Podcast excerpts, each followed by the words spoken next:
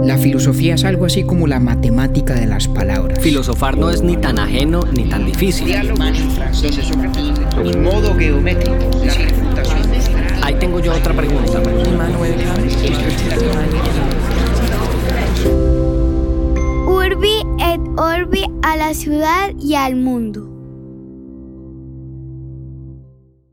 Buenos días, buenas tardes, buenas noches. En un podcast sobre filosofía, Nietzsche sin duda siempre aparecerá en la lista de solicitudes, y en la de Urbi et Orbi no ha sido la excepción. Sin embargo, hasta ahora nos atrevemos a hacer un episodio sobre él, tomando uno de sus ensayos más tempranos, sobre verdad y mentira en sentido extramoral, publicado en mil ochocientos setenta y tres, justo después de su primer libro, El nacimiento de la tragedia. En este gran ensayo, Nietzsche comparte su visión sobre la creación del conocimiento. Dice al respecto que este tiene un carácter meramente artificial, al ser obra de animales inteligentes, refiriéndose a los humanos. Y esto a Nietzsche le parece una completa falacia, creada por el propio intelecto que asegura tiene la necesidad de creerse superior. Entonces, si la verdad está basada en el conocimiento, y el conocimiento es artificial, aquella verdad no existe. La verdad, dice, es una ilusión o una convención útil compartida por todos, pero falsa. Y es aquí cuando Nietzsche habla del lenguaje, ese vehículo que apenas alcanza a describir metafóricamente la realidad. Este es Las mentiras de Nietzsche.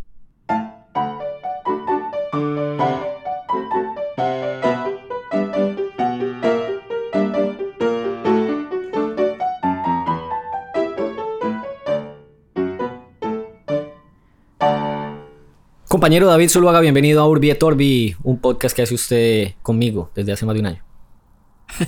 ¡Qué bocti! Todavía me parece increíble, ¿no? Que llevemos ya más de un año en esto. No, yo, es que yo no lo supero, por eso lo traigo a colación cada vez que pueda.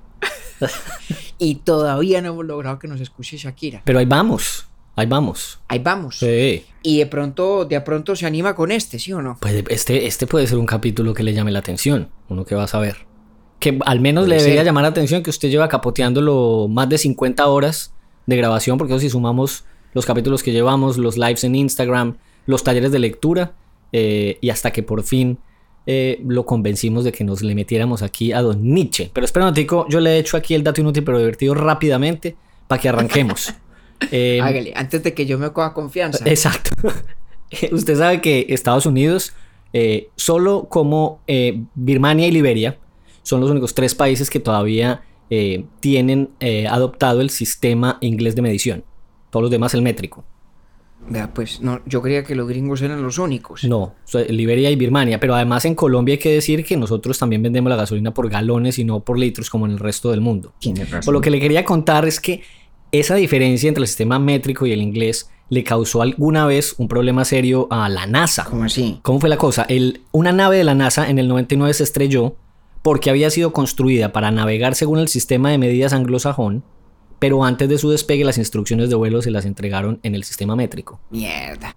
Y estamos hablando de la NASA, o sea, no estamos hablando aquí de que le faltan tres millas para llegar y mentiras que eran cuarenta kilómetros. No, era una cosa complicada. No pasó eh, ninguna tragedia pues con, con la nave y demás, pero sí que hubo ahí como una falla. Y eso dio origen a que por ahí un candidato en alguna convención demócrata Eh, lo pusiera como propuesta de campaña, aun cuando por ahí en los setenta, eh, cuando Inglaterra adoptó el sistema métrico y demás, eh, Gerald Ford lo buscó también, pero eso no, eso no ha sido posible. Entonces me pareció eh, muy inútil el, el dato, porque eso qué va a hacer uno con eso, pero pues divertido. Oiga, sí está, en cierta medida está bueno, pues ojalá, ojalá fuera posible. Yo después de ya más de una década viviendo en Estados Unidos, todavía soy absolutamente incapaz de pensar en términos de grados Fahrenheit o de pies. Uy, o de yo pulgadas. También. también. Todavía me siento súper perdido en eso. Bastante. Yo vagamente manejo las millas. Millas de pronto y eso. Y, y, eso. y eso. Sí, no, no. A mí me pasa igual. Me pasa igual. Es difícil. Los pies también. Los pies, la, la estatura casi que no me la aprendo. Pues hombre, ese cuento, ese cuento de la NASA es una buena... Una buena lección en, en humildad epistémica, podríamos decir, ¿no? Ya sabe usted, pues, que eso es lo para lo que eso le va a servir en algún momento cuando usted por ahí está en una comida bien, bien maluca, bien aburrida, eh, y lo dejen solo en la sala esperando con alguien más. Entonces, si quiere montarle conversación, le cuenta eso y usted sabe que ya va a pasar dos cosas. La menos probable es que él le siga la conversación, la más probable es que se pare y se vaya. y si es compañía non grata, pues perfecto, cumple la función la anécdota.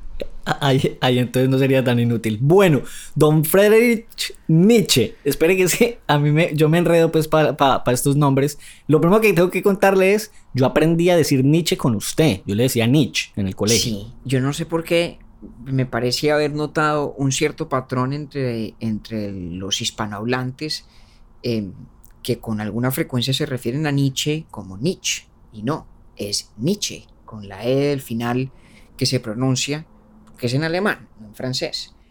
Eh, uh-huh. Y si quiere, para que, para que nos quede más fácil, digámosle a Nietzsche como le decían en la casa, cuando era niño, digámosle Fritz. ¿Cómo le decían?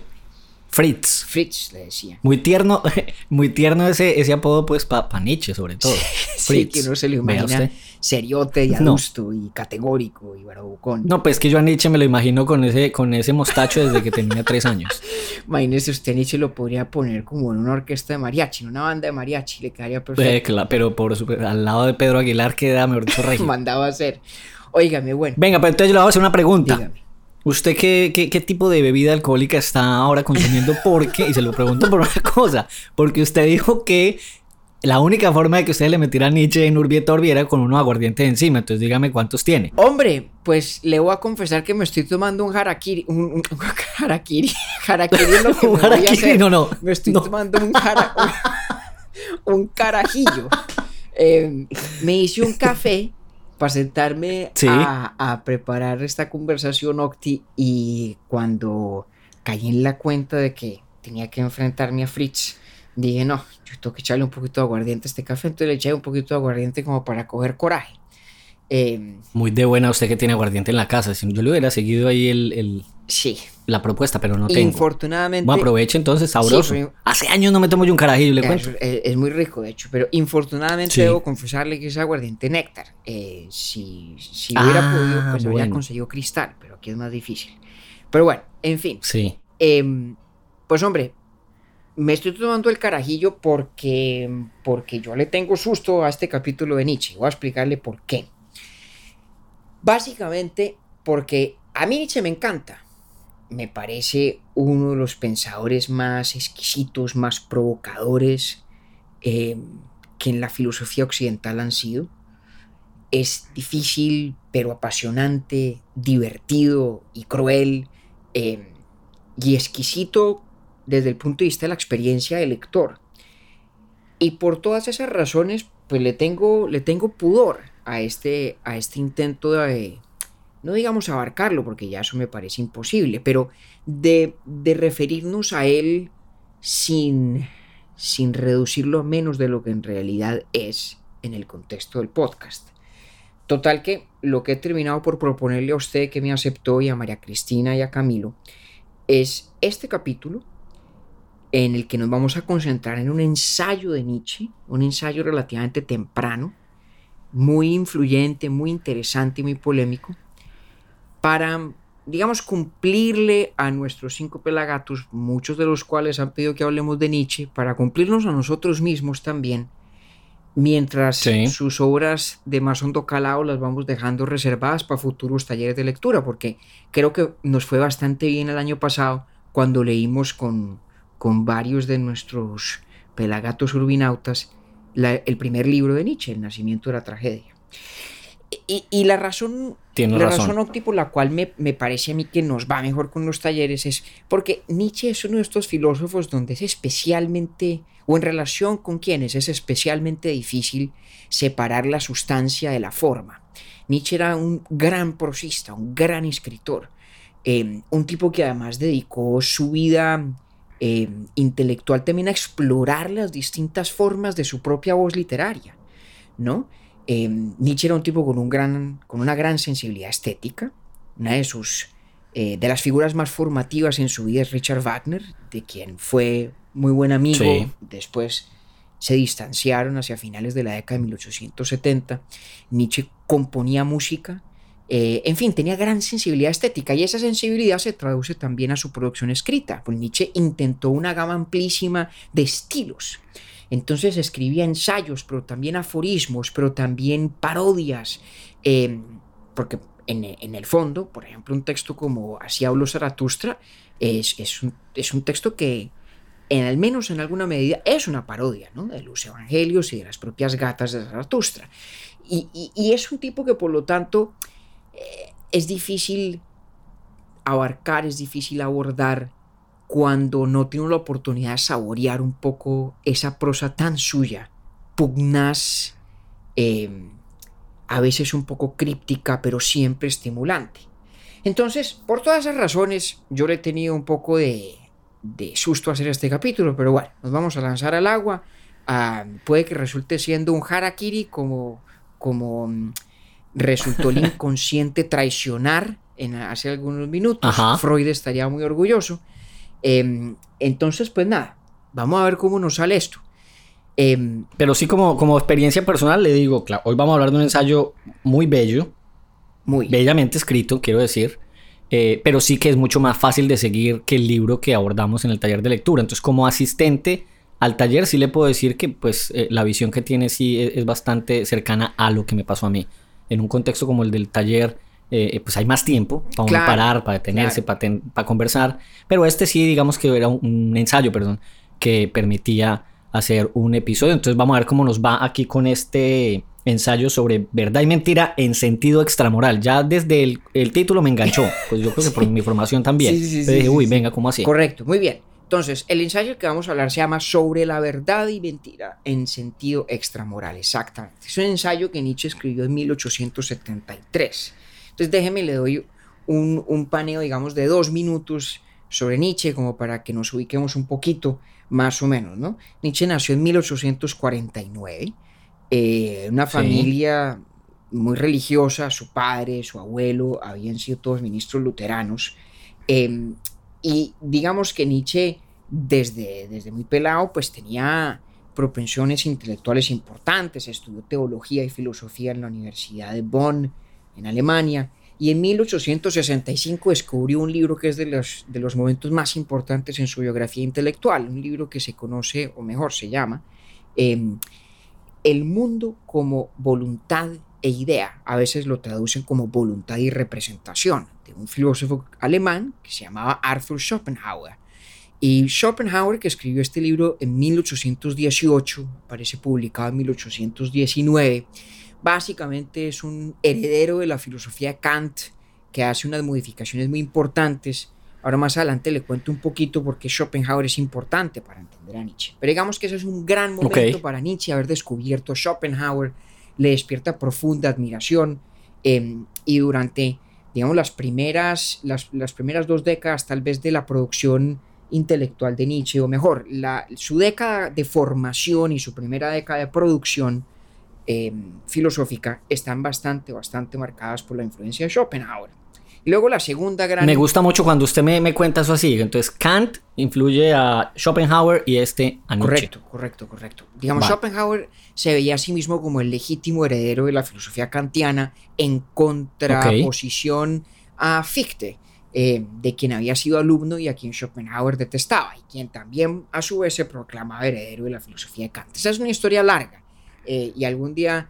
Eh, cuando lleguemos a Kant, ya después podremos explorar un poquito todo lo que ocurre en ese apasionante periodo del idealismo alemán eh, posterior a Kant, con figuras como Hegel, como Fichte, como Schopenhauer, etcétera.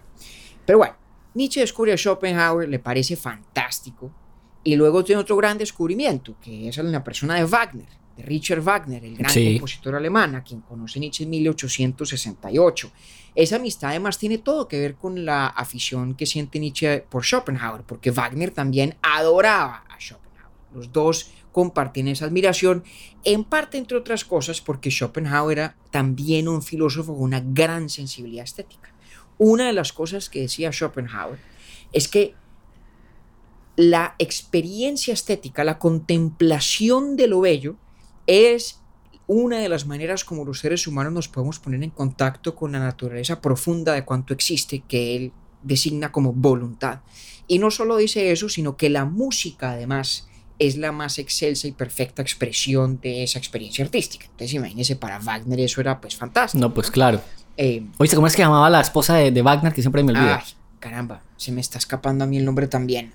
Sí, bueno, ahorita nos, bueno, nos, ahorita, nos acordamos, ahorita, porque clave también ella, ¿no? Sí, sí, también hay toda una maraña personal entre Wagner, eh, Nietzsche eh, y el círculo, el círculo de amigos que tenían, etcétera. Pero bueno, para no... A mí como me gustan tanto las novelas, entonces eso, eso, esa, esa sí que es buena. ¿A usted le gusta la chismografía filosófica? A mí me encanta. Cosima. Cosima. Exactamente, Cosima Wagner, correcto. Mm. Bueno, muy bien. Mm. Entonces Nietzsche eh, adora Wagner, adora Schopenhauer, y de hecho podríamos decir que en, la, en, en esta primera etapa de la producción intelectual de Nietzsche, al menos tres de las preocupaciones fundamentales suyas son, eh, por una parte, la idea de, central de la filosofía de Schopenhauer, ¿cierto? De que el mundo como se nos presenta y el mundo como es en sí mismo son dos cosas bien distintas. Una idea que Schopenhauer heredó de Kant. De Kant, ok. Y que Nietzsche, a su vez, heredó de Schopenhauer.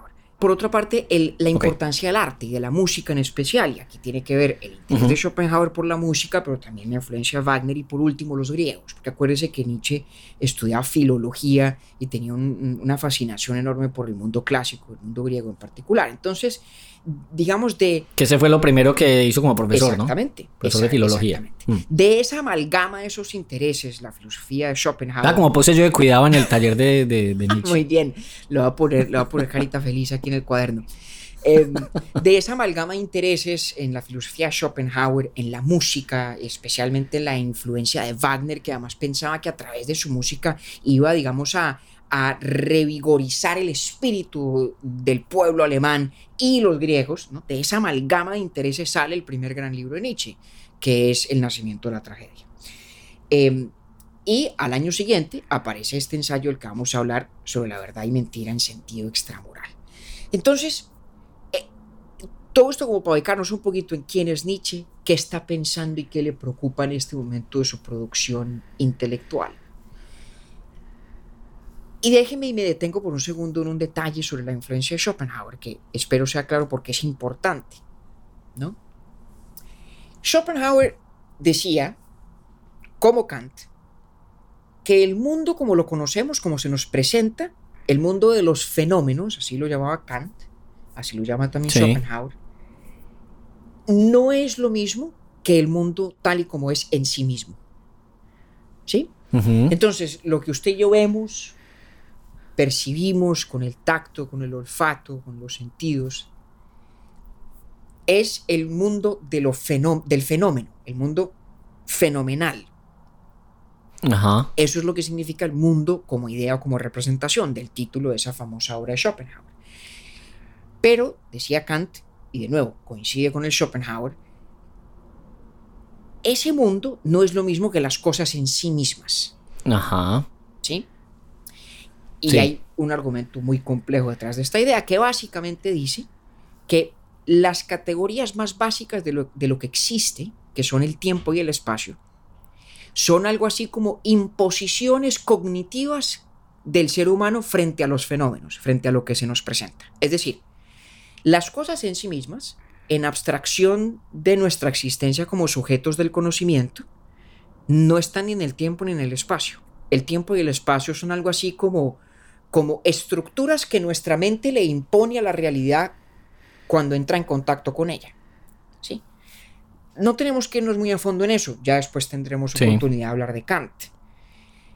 Pero lo importante es la implicación que tiene esta idea de Schopenhauer, perdón, de Kant, y que luego Schopenhauer habría de, eh, de ajustar en ciertos sentidos, pero incorporando en todos sus elementos esenciales. Lo clave de esta idea es la brecha entre el mundo como se presenta ante nosotros como sujetos del conocimiento y el mundo tal y como es en sí mismo. ¿Correcto? Correcto. ¿Hasta ahí vamos bien? Vamos bien. Muy bien. Esa es una distinción muy importante para Nietzsche. Muy importante para Nietzsche. Y esa distinción explica la pregunta fundamental que inspira este ensayo muy breve y, y maravilloso. La pregunta, cito a Nietzsche, es la siguiente. ¿De dónde procede en el mundo entero, en esta constelación, el impulso hacia la verdad? Explico. Nietzsche observa una particularidad. observa que los seres humanos tenemos un interés por descubrir la verdad, por saber la verdad de las cosas, ¿cierto? Sí.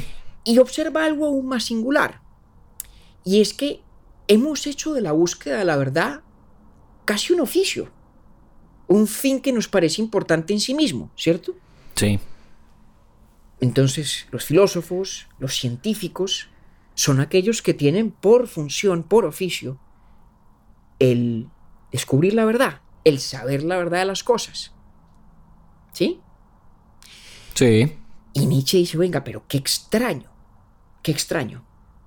Si los seres humanos son, digamos, como todos los demás animales del mundo, y esta también es una idea de Schopenhauer, sí, como los demás animales, son criaturas cuya única razón de ser en esencia es el vivir y el seguir viviendo y el sobrevivir, ¿dónde en esa configuración entra el valor de la verdad? ¿En qué momento nos pareció importante saber la verdad de las cosas por saberla, como un fin en sí misma? ¿Cierto?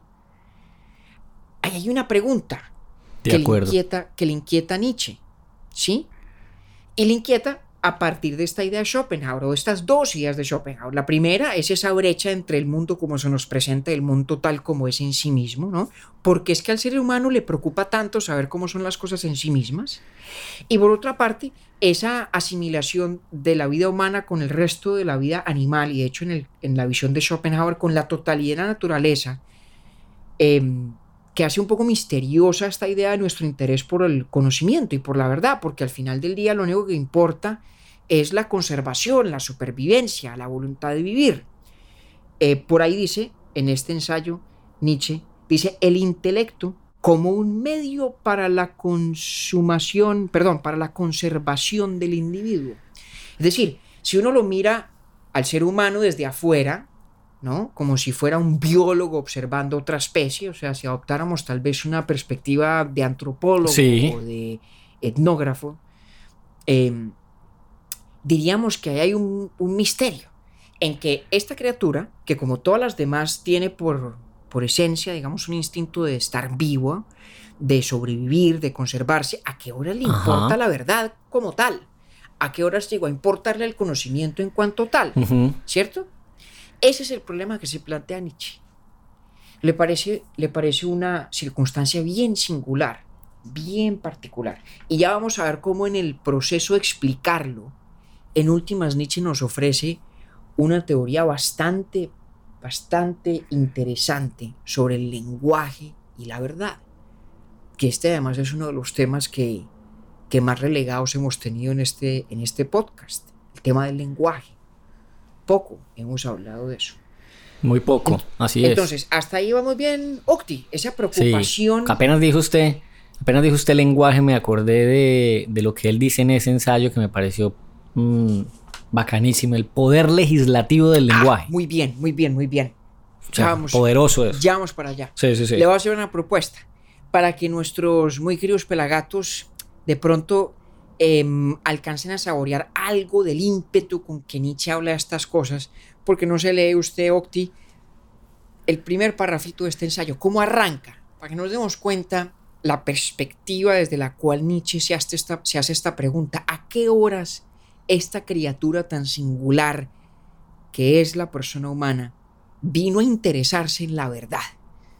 Se le mide, le hace ese, ese primer parrafito. Me le mido. Es una, una belleza. Vea, se va a antojar más de uno, no por mi lectura, sino por el poder en serio que tiene esa primera parte. Es como, ahí engancha a uno inmediatamente. Entonces dice así: en algún apartado rincón del universo, desperdigado de innumerables y centelleantes sistemas solares, hubo una vez un astro en el que animales astutos inventaron el conocer.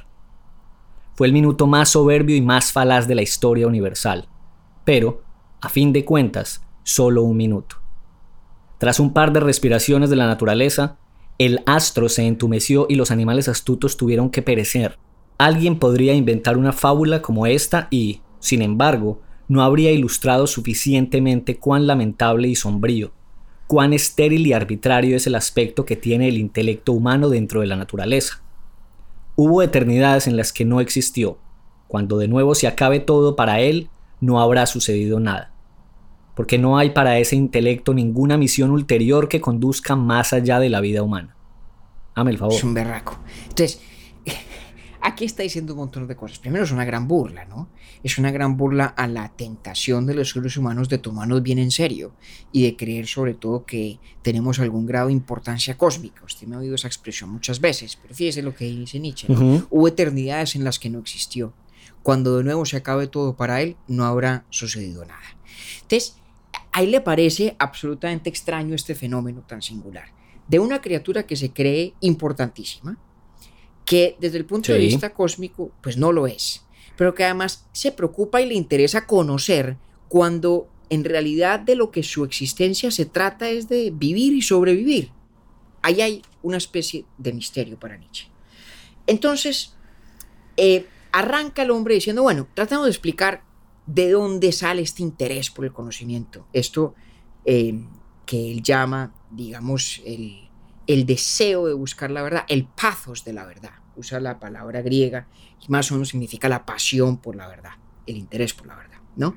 Y entonces dice, pues mire, la cosa arranca de hecho bien pragmáticamente, porque resulta que los seres humanos por cualquier razón, pues vivimos en sociedad.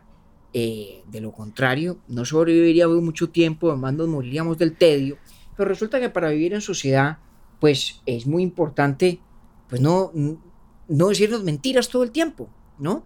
La, la vida en sociedad supone algún grado de confianza, cosa que a su vez supone que haya normas de veracidad, ¿sí?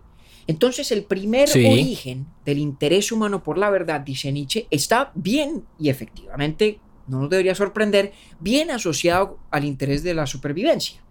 Eh, es una especie de tratado okay. de paz, lo llama él, ¿no? Entonces, por ahí arranca la cosa. Y el vehículo a través del cual construimos esas normas de decirnos la verdad unos a otros para poder convivir y coexistir es el lenguaje.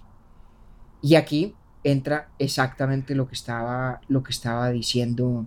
diciendo usted, Octi, ¿no? Ese, ese poder legislativo que tiene el lenguaje.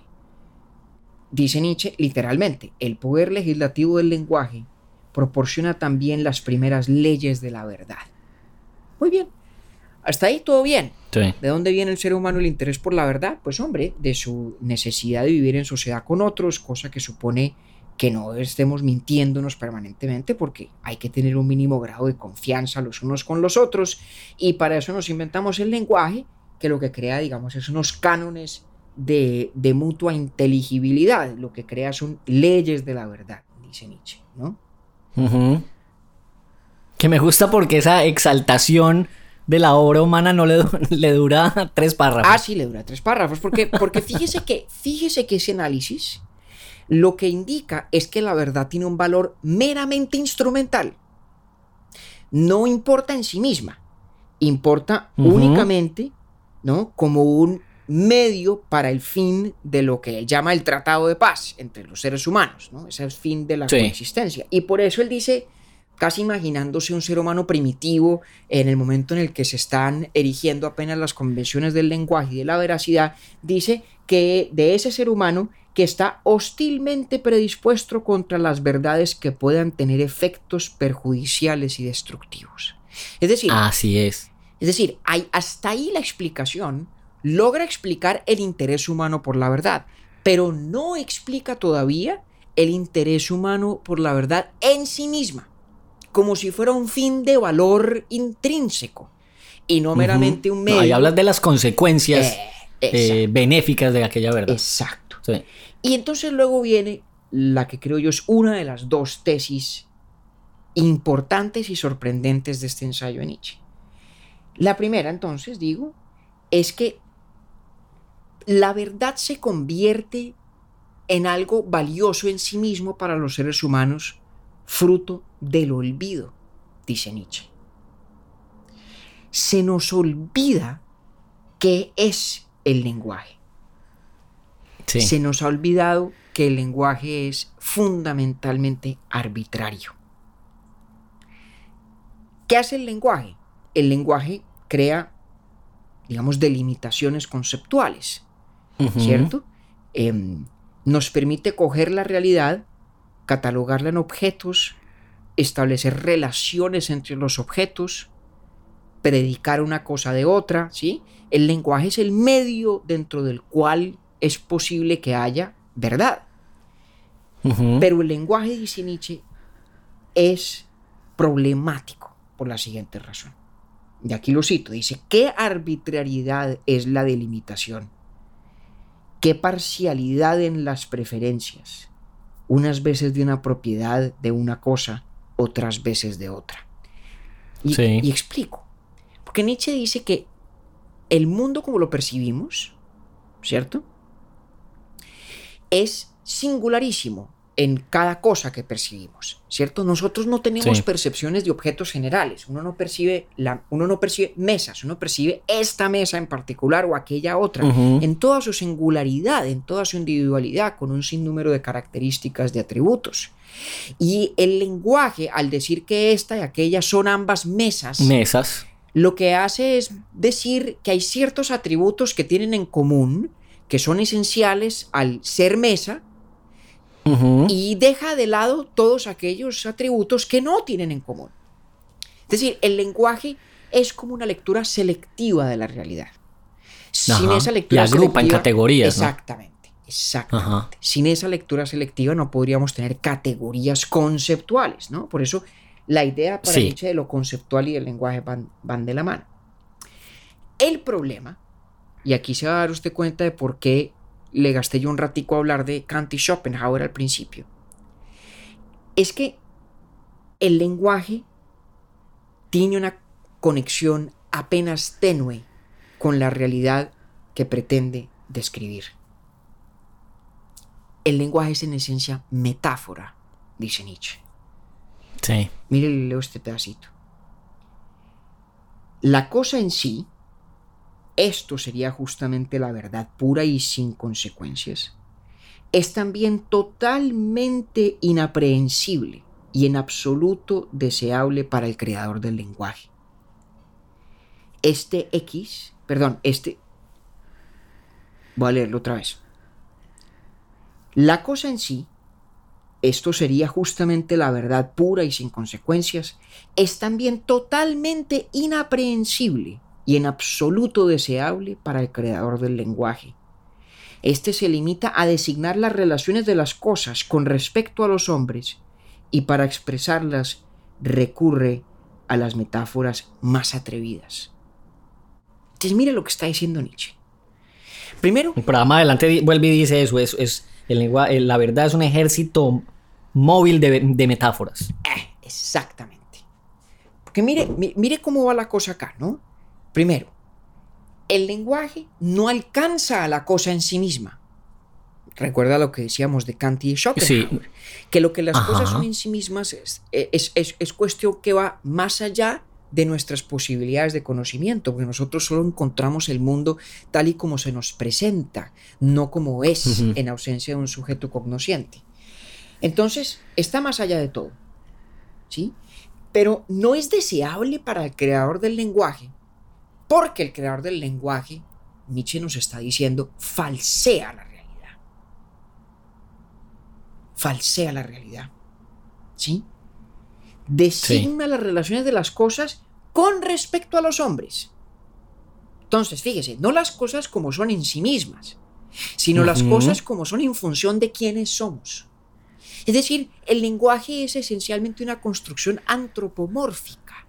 No nos presenta el mundo como es en sí mismo, no nos presenta una imagen neutra del mundo, nos presenta una imagen del mundo acoplada a nuestros intereses como seres mm, humanos. Construida por nosotros. Exactamente.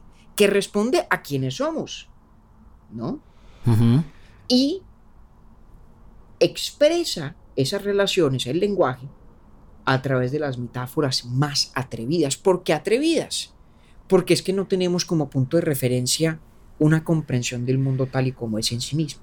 Entonces, fíjese que el lenguaje es, es, es un conjunto, dice Nietzsche en este ensayo, de convenciones relativamente arbitrarias, antropomórficas, que responden a los intereses de los seres humanos, que describen a la realidad metafóricamente sin acceder a lo que ella es en sí misma.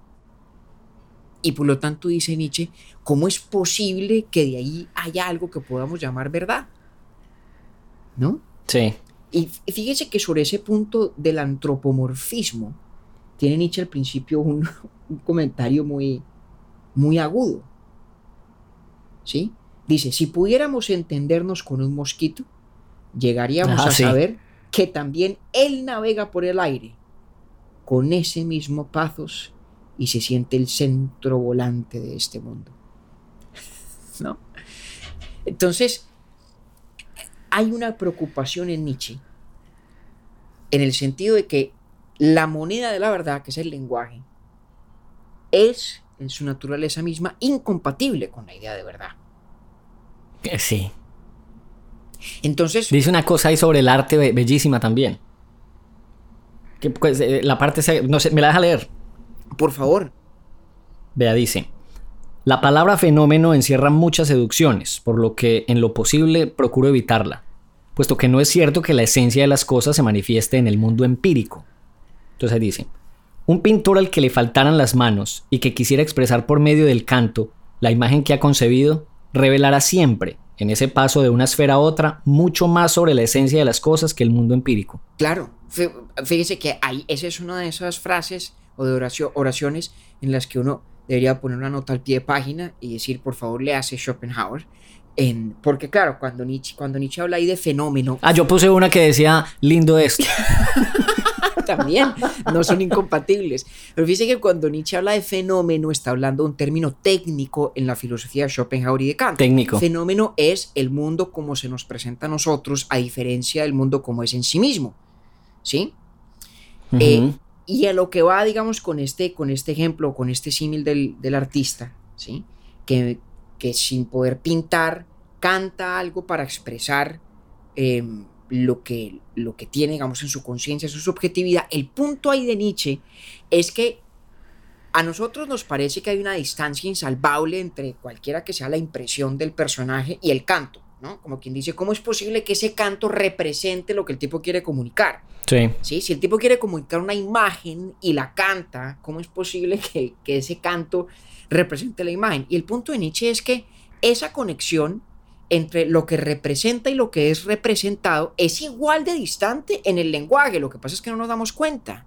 Ajá. En el lenguaje en relación con las cosas ordinarias. Eso es lo que hemos olvidado.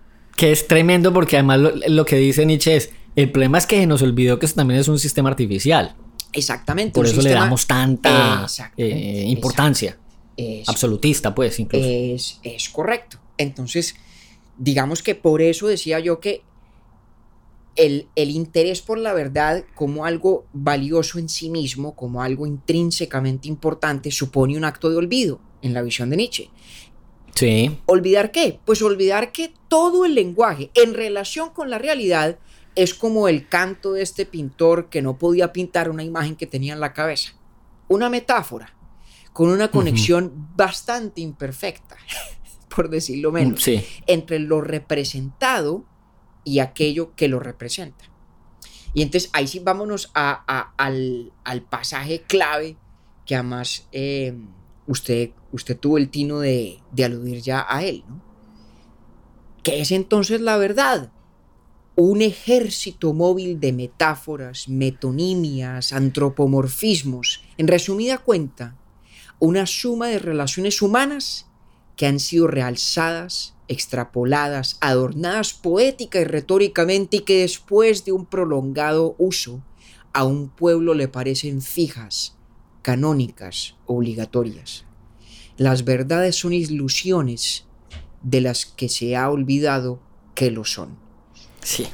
Las verdades son ilusiones de las que se ha olvidado que lo son. Wow. Ese, ese es el centro de la preocupación de Nietzsche, ¿no? Ay, dice ahí, de hecho, al final de ese párrafo, lo que usted acaba de decir hace un par de minutos. Monedas que han perdido su troquelado y no son ahora consideradas como monedas, sino como metal. Exactamente. Entonces, venga, recojamos un poquito. Hmm. Resumamos, acuerde que resumamos. Recapitulemos. Saludos en, en Rosario, Argentina. Verdad, pues. verdad, tiene usted razón. eh, Vea el lenguaje. Sí.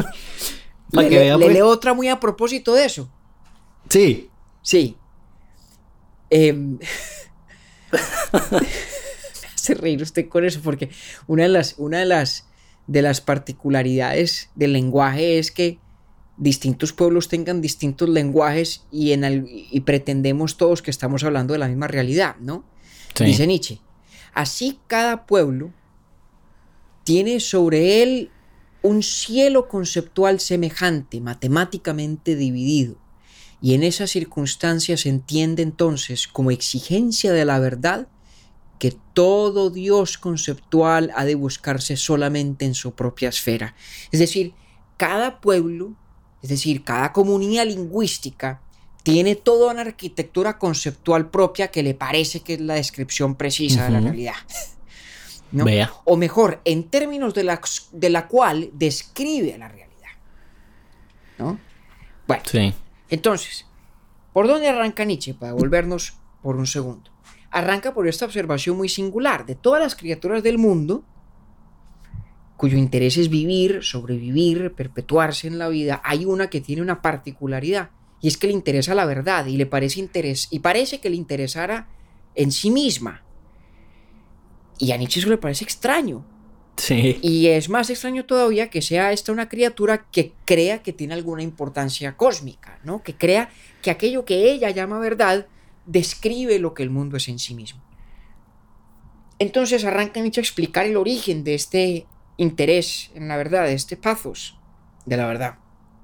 Y dice, bueno, ok, en parte se entiende, porque para la coexistencia entre seres humanos, pues tiene que haber normas de veracidad. Pero, si la explicación llega hasta ahí nomás, la verdad no tendría sino una importancia instrumental. A nadie le parecería importante en sí misma. Le parecería únicamente necesaria con el fin de garantizar la pacífica coexistencia de los seres humanos. Pero ocurre algo, dice Nietzsche, y es que como el lenguaje es el instrumento, el mecanismo en el que se transa la verdad, en el proceso de usarlo se nos olvida qué es lo que el lenguaje en realidad es. Se nos olvida que es una construcción metafórica, que es una creación artística, en realidad, que pretende de alguna manera describir la verdad, pero que la describe de una manera que responde evidentemente a nuestros intereses, es antropomórfica, que la describe sin tener acceso jamás a lo que las cosas son en sí mismas, ¿no? Y que por lo tanto no puede, en sus términos, aspirar a ser lo que comúnmente llamamos verdad. Entonces, diríamos que el gran error de ese pathos de la verdad, de ese interés por la verdad como un fin en sí mismo, es que aquello consiste, y aquí cito a Nietzsche, en tomar al hombre como medida de todas las cosas, pero entonces parte del error de creer que tienen, que tiene estas cosas ante sí de manera inmediata, como objetos puros. El hombre se olvida de sí mismo como sujeto, y por cierto, como sujeto artísticamente creador. Se nos olvida que a través del lenguaje nosotros creamos la realidad de la que hablamos. Fíjese la versión, digamos, estética aquí en Nietzsche de lo que hablábamos antes de Schopenhauer y de Kant. Para Kant y para Schopenhauer, el sujeto del conocimiento le impone al mundo, por así decirlo, la estructura fundamental que tiene, sobre todo en, en su dimensión espaciotemporal. Nietzsche va mucho más allá. Nietzsche dice que el sujeto, el ser humano que habla, piensa y percibe al mundo a través del lenguaje, es un sujeto artísticamente creador. Realmente constituye la realidad al nombrarla. Y luego se le olvida que eso era lo que estaba haciendo y cree que a través del lenguaje está hablando de la realidad tal y como es en sí misma. ¿Mm? Mi compañero, ¿sabe qué estoy pensando yo? Señor. Aquí cuando, cuando, cuando, lo, cuando usted lo está diciendo en voz alta, eh, que... ¿No será ese como una, como una especie, como la especie nuestra del mito fundacional? Bueno. Me fui pues hasta en, la caverna, no, pero... No, no, pero... no, en cierto sentido sí.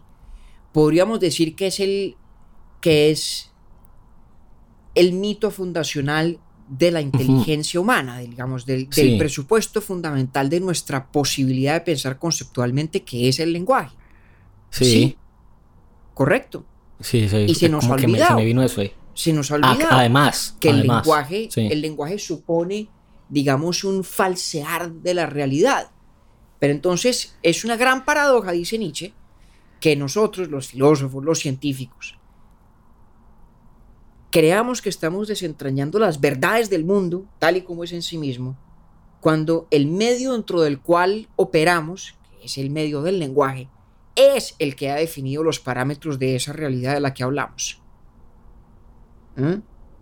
Sí, no, este no deja títere con cabeza. Científicos, nada. Filósofos, los astrólogos también les todo, dedica tres líneas. Todo, eh. todo, todo, todo, todo, todo. Es decir, la verdad, dice Nietzsche, es que todo nuestro, nuestro interés en la verdad, que parte de ese gran acto de olvido, de ese olvidarnos que el lenguaje es una creación artística, es, digamos, un juego de ilusiones. Por ahí tiene una frase también al principio muy, muy, muy bella, eh, donde dice, donde, donde habla un poco de la impenetrabilidad del mundo en sí. Dice que los seres humanos estamos, digamos, condenados a jugar un juego de tanteo sobre el dorso de las cosas. Mira qué imagen tan sí. bella, sí. tan poética. Todos nuestros juegos de lenguaje, toda nuestra arquitectura conceptual, nuestras teorías, nuestra ciencia, nuestra filosofía, dice Nietzsche, es un juego de tanteo sobre el dorso de las cosas. Es todo atrapado, o está todo atrapado, dentro de los cánones de ese lenguaje que es arbitrio, que es convención. Por eso, digamos, esa referencia al poder legislativo del lenguaje. Es una legislación, es un artificio sí. humano. Y es un error creer que a través de él podemos trascender sus propios confines para, de alguna manera, tocar lo que la realidad es en sí misma, ¿cierto? Entonces, toda la idea de la verdad para este Nietzsche de mil ochocientos setenta y tres es una gran ilusión. Es fruto de un gran olvido. Que de manera, pues, eh, absolutamente arbitraria e insolente, decía yo, hombre, pues eh, ahí a, a, a Elon Musk, por ejemplo, le, le gustará mucho leer este ensayo, si es que no lo ha leído ya, pues, ¿por qué? ¿Por qué lo dice? Un, poque, un poquito sí, porque el hombre dice que, que no, es, no, no está demostrado que viva, vivamos en una realidad simulada, pues al final del día no necesitamos el computador, sino el como el lenguaje, como medio artificial, tome ahí para que venda más teclas. Muy bien, muy bien. Elon. De nada. Bueno, fíjese, fíjese que esa discusión es, es muy vieja. Usted ya debe saber esto porque mm. ya hablamos de Descartes. ¿Se acuerda la diferencia sí, entre claro. la posibilidad universal del sueño y la posibilidad del sueño universal? ¿Se acuerda usted? Bueno. Pero refresquémela un poquito porque esa no... no, no, espere. No enredemos a nuestros cinco pelagatos ah. en el ámbito de Nietzsche. Los remitimos al sí, capítulo ahí... sobre Descartes y el argumento del sueño, que es la apenas original. Le de... Apenas eh, paremos acá a grabar, me voy a escucharlo otra vez. Sí, que, que, que decía yo, el argumento del sueño en Descartes es una versión anterior, no digo la original, porque en realidad es un argumento bastante más viejo que Descartes, pero es una versión del argumento de The Matrix, ¿no? Eh, uh-huh. Y es una observación lógica bien importante que no es lo mismo la posibilidad universal del sueño que la posibilidad del sueño universal. Universal. Son cosas muy distintas. Sí, sí, ahora sí, de con The Matrix me, Musk, me acordé un poquito. De bueno, lo de Musk puede Musk ser. Tenga la razón, lo sé. Eh, Pero mire, déjeme nomás señalar lo siguiente. Bueno, primero, Octi, nos queda más o menos claro la idea de Nietzsche, o sea, esta, esta crítica devastadora a la idea misma de la verdad, el proyecto de encontrar la verdad, el proyecto del conocimiento y del saber. Sí, yo tengo una pregunta rapidita y es eh, si cuando él habla del hombre racional, yo podría ligarlo con el concepto de lo apolíneo y si habla del intuitivo con lo dionisíaco. Eh, sí. Un poquito sí o no tanto. Pero no le voy a decir mucho más. Sí, pero no le voy a decir mucho más que eso, porque esos conceptos de lo apolíneo y lo dionisiaco, eh, digamos, pertenecen propiamente al ámbito del nacimiento de la tragedia, más Ajá. que este ensayo. Que eso pero es el, sí, el, que, es el que esto fue previo, ¿no? Al ensayo. Este, el ensayo es posterior a el, ello. Correcto. Es, okay. es, es, se publica un año después de, de, o lo escribe un año después del nacimiento de la tragedia. Pero no estoy desfasado, sí. pues. No, okay. no está desfasado. Eh, Pero déjeme decir lo siguiente. Entre los estudiosos de Nietzsche hay un gran debate sobre este ensayo. Es un ensayo muy famoso. Sí. Y, y un ensayo, digamos, tentador, porque es de estas cosas tan nietzscheanas, devastadoras, que acaba hasta con el nido de la perra y que lo entusiasman a uno. Y uno dice, uy, este tipo tiene toda la razón, la verdad es una gran mentira. ¿No? Tal es, cual. Es un ensayo, casi podría uno decir, adolescente, desde el punto de vista de su propio temperamento. Y hay un gran debate sobre qué tanto las ideas de Nietzsche aquí, primero, son consistentes y segundo, permanecen a lo largo del tiempo y a medida que Nietzsche va madurando sus propios postulados. Yo soy de quienes cree que, de hecho, la tesis fundamental de Nietzsche en este ensayo es incoherente y que Nietzsche luego, habría, luego habría de abandonarla. Ok. Eh, y le voy a decir... Ya muy tarde, ¿o qué? Muy breve. ¿Ah? Ya mucho después, o sea, como en su etapa final, ¿o qué? Abandona eh, esta tesis. Yo creo, yo no, no. O ni tanto. No, ni tanto. Yo creo que no le tardó mucho tiempo en darse cuenta a Nietzsche que la idea de este ensayo es una idea muy inestable. De hecho, okay. en sus en sus cuadernos que no publicó en vida, eh, en sus cuadernos hay muchas notas, muchos apuntes sobre este mismo tema que son bastante más ambivalentes. Y le voy a explicar cuál es, en mi concepto, el problema central del argumento de Nietzsche. O, y donde yo creo que, de hecho, hay una contradicción muy fuerte okay. en lo que propone Nietzsche. Nietzsche está operando implícitamente con una noción muy intuitiva de verdad, pero que no es, entre otras cosas, la única noción posible. Es lo que en filosofía se conoce como la verdad entendida en términos de la correspondencia, ¿cierto? Uh-huh. Y es la idea intuitiva de que el mundo es una cosa, nuestros juicios sobre el mundo son otra, ¿sí? O nuestras proposiciones sobre el mundo son otra, y las proposiciones son ciertas si se corresponden con el mundo. Okay. La idea de la verdad como correspondencia. Sí. Y básicamente lo que Nietzsche está diciendo en este ensayo es que, como no tenemos acceso a lo que las cosas son en sí mismas, sí. ¿Sí? Como el lenguaje desde el principio, digamos, falsea la realidad, le da forma, como el mundo que se nos presenta es un mundo que emerge de nuestro rol como sujeto artísticamente creador, ¿sí? Ahí está, repito, el, el, el, el núcleo de esa idea que Nietzsche comparte en esta etapa de su filosofía con Schopenhauer y con Kant. Como el mundo se nos presenta de esa manera y no tenemos acceso a la cosa en sí misma, dice Nietzsche, entonces es imposible que de cualquier cosa que digamos, de cualquier cosa que existe en el medio del lenguaje, es imposible que de esa cosa podamos decir, ah, sí se corresponde con el mundo, o no se corresponde con el mundo.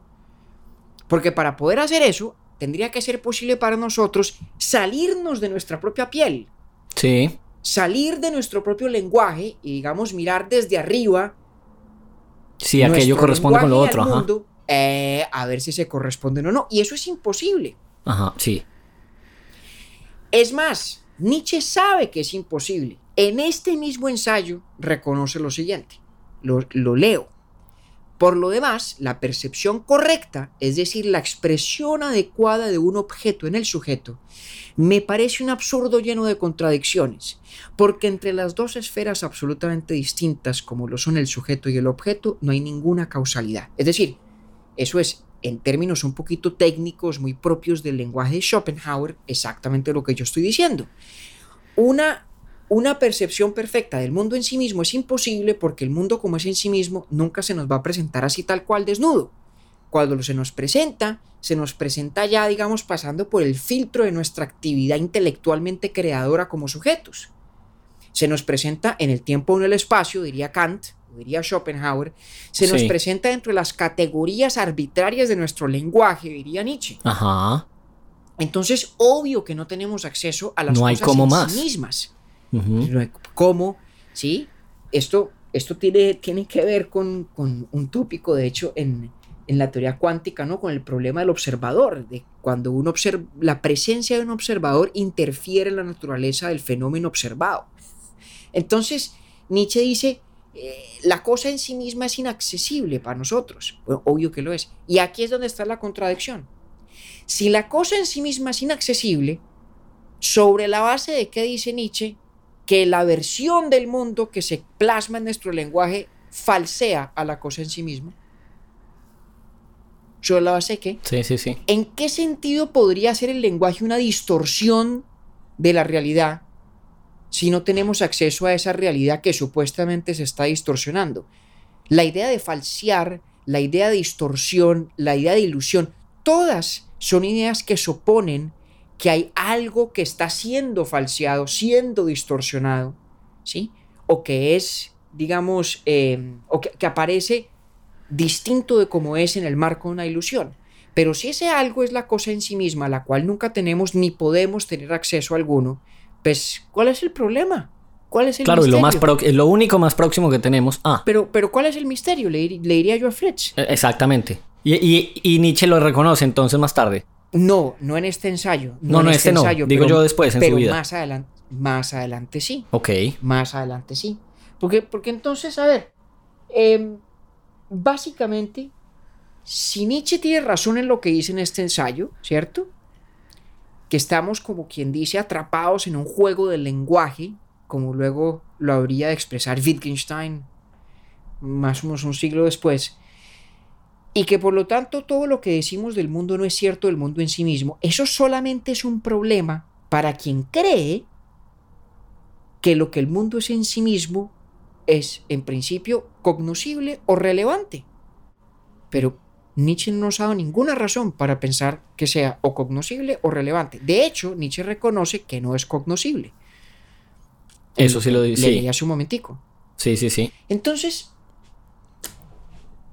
Eh, es un ensayo fascinante, fantástico, que además yo creo que revela unas, unas facetas bien importantes sobre la naturaleza del lenguaje y sobre todo sobre el hecho de que el mundo en el que transamos a través de nuestros conceptos y nuestras palabras es un mundo que responde a los intereses y a la voluntad humana. Es un, es un mundo efectivamente antropomórfico en sus categorías. Nietzsche infiere de eso que la noción de verdad es, por lo tanto, ilusoria.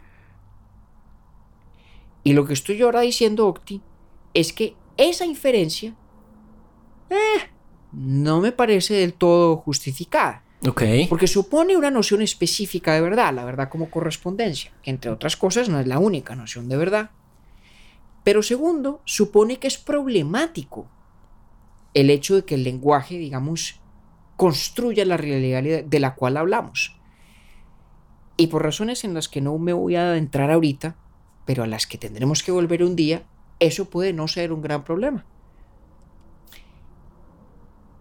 Y con eso, Octi, pues hombre, espero hayamos dado una, una cierta impresión del poder expresivo y conceptual de Nietzsche, de sus bríos en las cosas que hemos leído en los apartes de este ensayo, y de paso también sobre este problema del lenguaje apasionante y al que poco a poco espero nos podamos ir adentrando un poco más. No, pues que eso le iba, eso le iba a decir, porque me dejó con ganas de... de llegar a ese punto donde después él revisa lo, lo mismo que, que dice. Que era un berraco para eso además, porque en el nacimiento de la tragedia también hace algo parecido, ¿no?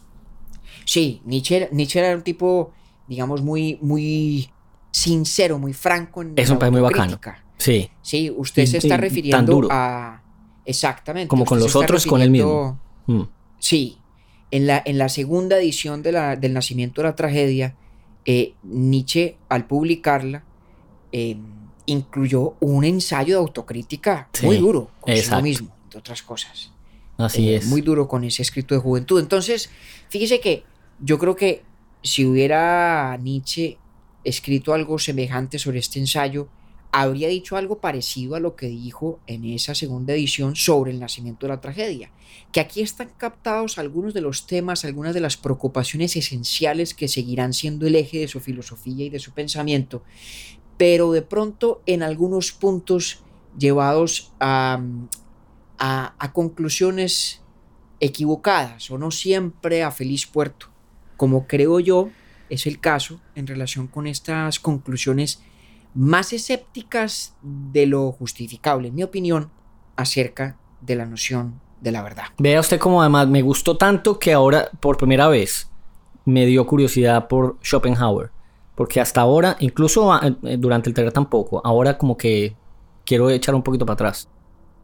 Además para encontrarla, porque claro, usted ya hablamos un poquito de Kant, ahora de Nietzsche, entonces quiero hacerle el puente ahí con este personaje tan carismático y simpático.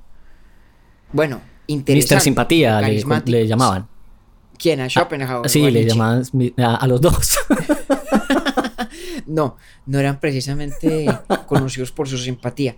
Eh, Wagner, bueno, Wagner habrá sido también de igual de gruñón o no, quién sabe, yo no sé. Ve, sabe que no sé, hombre. Le quedo, Eso, además que también. Le quedo viendo ese dato. Segura. Oiga, compañero, seguramente. Muy sabroso estuvo esto. ¿Cómo le fue con el bueno, carajillo? Pues aquí me lo terminé y... Ya le va a tocar pues... seguir de uno... Vea, ahora el, el, el próximo quítele el café al carajillo. Eso sí sería un desastre. Vamos a ver, que sean nuestros muy queridos pelagatos quienes nos digan eh, con qué tanto éxito o fracaso pudimos finalmente dedicarle este, este espacio a nuestro querido Friedrich Nietzsche. Que así sea, compañero. Un abrazo. Un abrazo, Octi. Urbi et Orbi es producido por Bielo Media, con la música original de Felipe Durán, la coordinación general de Camilo Zuluaga y la dirección creativa de María Cristina Pimiento. Agradecemos especialmente a Luchi y Titín por la voz del cabezote y nuestro logo. Nosotros somos David Zuluaga y Octavio Galvis. Feliz día, feliz tarde o feliz noche.